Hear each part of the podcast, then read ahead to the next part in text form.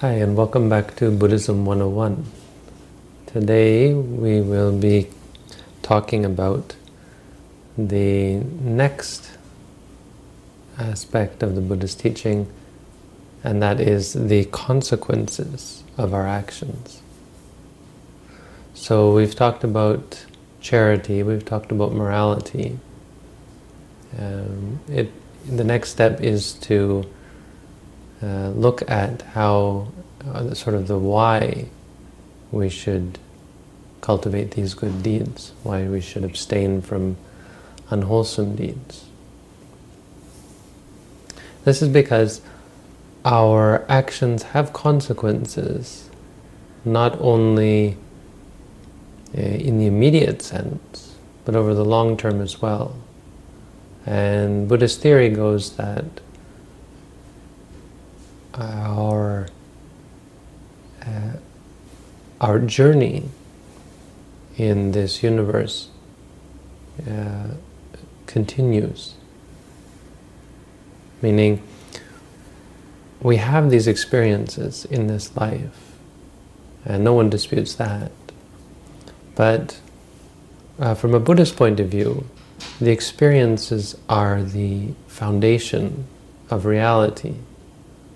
So the reality around us, the, the, the, time and space and so on, is actually all conceptual. You know, if you think of time, time is something that, that you think of. You, know, you think of the past, you think of the future. When, when you think of space, you look at the room, this, this comes up in the mind. The mind is aware of this space. But the basis of all of that is experience. You're seeing, hearing, smelling, tasting, feeling, thinking. And so uh, those experiences that we have uh, continue moment after moment after moment and continue even after the breakup of the physical body. So if, if we look at another person and we see that their body has uh, ceased to live, it's, it's very hard to believe that there's anything going on there, that, that that mind is continuing, because you can see all activity has, has ceased. Now this is if you look at things from an external point of view. But if you look at them from the point of view of your own experience, you can see your experience is creating new um, results. So if you're charitable and kind, this creates positive results. If you're moral and ethical, this helps you avoid negative results. If you're on, on, on the other hand, uh, greedy, stingy, uh, cruel, and, and immoral, then likewise this will bring other results. It changes and it, it, it creates uh, a new aspect of your existence. Every moment we're creating and we're cultivating habits that not only change the world around us and change our environment, but also turn us and, and, and put us on a, on a, a new uh, pathway. You know? So because of the habits, they, they change our whole perception and our whole state of being.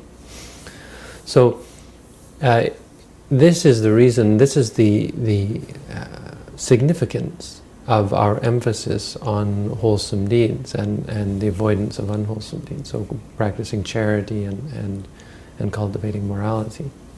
So how it works is when you die, um, your whole life, they say, flashes before your eyes, right? Well, th what this is, is the, the things in your mind that are most clear to you, uh, the things in your mind that, that, uh, that you hold on most strongly, because the rest of the things becoming insignificant.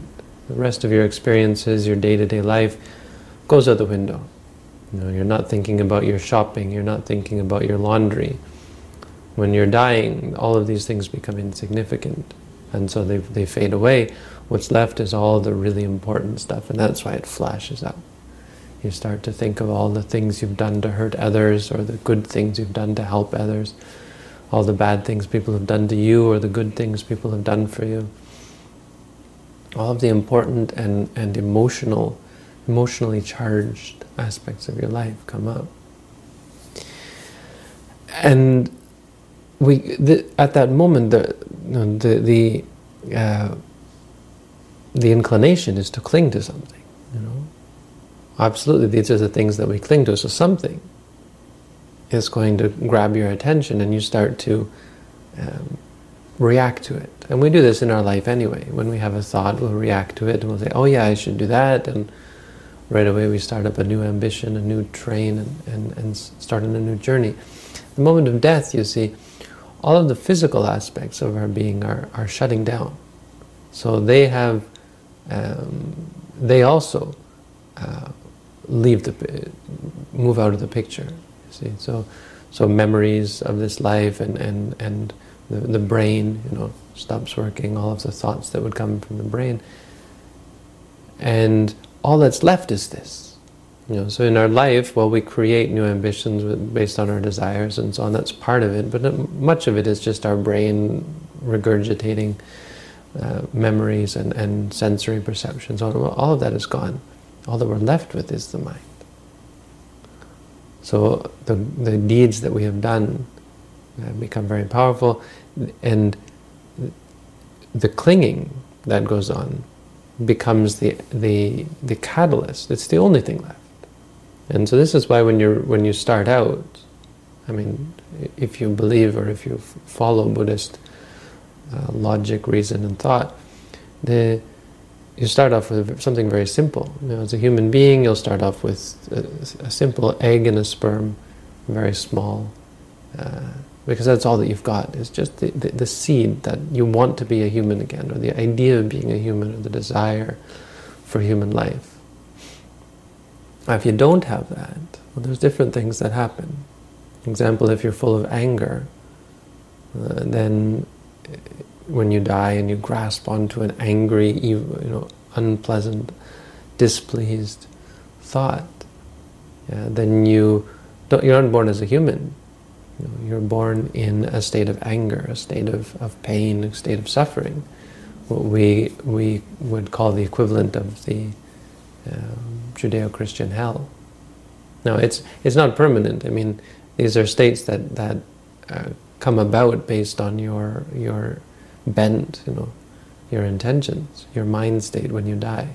So they are not, they, they last based on that, the power of that desire, just as any um, mind state, any state that comes from the mind. It has a power and it arises and it prevails and eventually it ceases. Now it can last a long, long time, depending on how powerful is the evil intention, the angry, unwholesome, unpleasant, uh, undispleased intention, you know. But then it's over. But this is what what happens. Anger. Anger. The, the the the result of anger is to go to one of the many hells. So any you create a state. You you enter into a state of pain and suffering. So a person who's killed a lot of, of other beings or is cruel and unpleasant. You know, harsh speech, that kind of thing. If your mind is full of greed, on the other hand, greed is uh, what we normally associate with ghosts. And that's in Buddhism, that's where it leads you. If you have a mind full of greed, desire, attachment, clinging to something. So if you hear these ghost stories about ghosts that are said to haunt places that uh, have meaning for them, uh, maybe they appear in, in, in, in, some clothes that are associated with something they cling to and that kind of thing. This is the um, general nature of a ghost, is that they are, they are hungry, they want something, they are attached to something, they can't let go. So if, you if you live your life full of greed and when you die that's the overwhelming emotion and that's what you cling to is some greedy, lustful, desirous thought, being born as a ghost is, is the likely destination. If you have delusion in your mind, delusion being kind of confusion and arrogance, maybe conceit, um, wrong view, or if you're a person who takes a lot of mind-numbing drugs so that you just have a confused state of mind, or if you are keen on stupidity and, and ignorance and that kind of thing, that interests you and that's your bent. And when you die, if you die in a confused mind or if you die in a deluded mind, born as an animal. This is the state of animals, they're always sort of cloudy in the mind, confused, and they can be very arrogant and conceited. But they don't have much wisdom or understanding. They're not able to comprehend deep uh, concepts like uh, meditation or spirituality, that kind of thing. Not really easy for them because their minds are clouded. And that's what happens, that's where you go in that case. Now, an ordinary person who has ordinary thoughts will be born as a, as a human being. That's sort of in the middle somewhere. You know, if you're not too evil of person, but not too good of a person, you'll probably be born as a human again and have to go through all the same sorts of things, give or take, depending on your karma. There's very many variables. So if you uh, you, you might be a sick person, you might be a healthy person, you might be a, a strong person, you might be an intelligent person, you know, all these very different variables. You may be rich, you may be poor, these kind of things. But you'll be born a human. Now, to be born in heaven, Buddhism has this concept of heaven, but it's just very much like being a human, except nicer, more comfortable. So there are states, there are many, many different states, and it's all um, a, a grade. So it's uh, degrees of, of happiness and suffering. If you're a very good person, a person who is by nature kind and caring and helpful, and engages in wholesomeness and and and uh, refrains from unwholesomeness, abstains from unwholesomeness, then you can be pretty sure, you can be proud of yourself, happy about you can be confident in yourself, reassured that you're going to a good place. People who are by nature good, who, who has their default, constantly thinking of ways to do good deeds and careful to avoid unwholesomeness like killing and stealing and all the things that I talked about with in regards to morality. Uh, then they go, they quite easily go to heaven. So these are some of the, the results of mundane good deeds. Um, now, important out of all of this, and, and what we'll talk about next time, is not so much the idea of going to heaven and avoiding going to hell, but really an understanding of how the system works, because it's an important framework on which to base our meditation practice. If we base our meditation practice on external uh, you know, reality, then we start to think of our, our mental illnesses, our mental problems as being a part of nature or a part of biology. And so uh, not not uh, subject to our ability to to change. You know, so we we lose this sense of self responsibility, and uh, that's important. It's important to understand that that's not really how it works. That death isn't the end. Um, that we really have a reason to cultivate good and evil beyond just the simple, well, it's you know, what good people do, or it's to live a good life in this life. Because in the end, if, if, if death was it, then it would all be pointless. There would be no need to strive or worry or concern yourself about goodness or evil at all. And so that's how many of us live our lives, and as a result, we have a lot of problems in this world because people are all live for the moment, you only live once, these kind of things. And as a result, regardless of what happens to them, we can see the degradation that it causes in, in the world that we live in. And that should be a sign for us uh, that we have, there's perhaps more to the world than we think, more to the universe than we think. And so this is important for you to examine.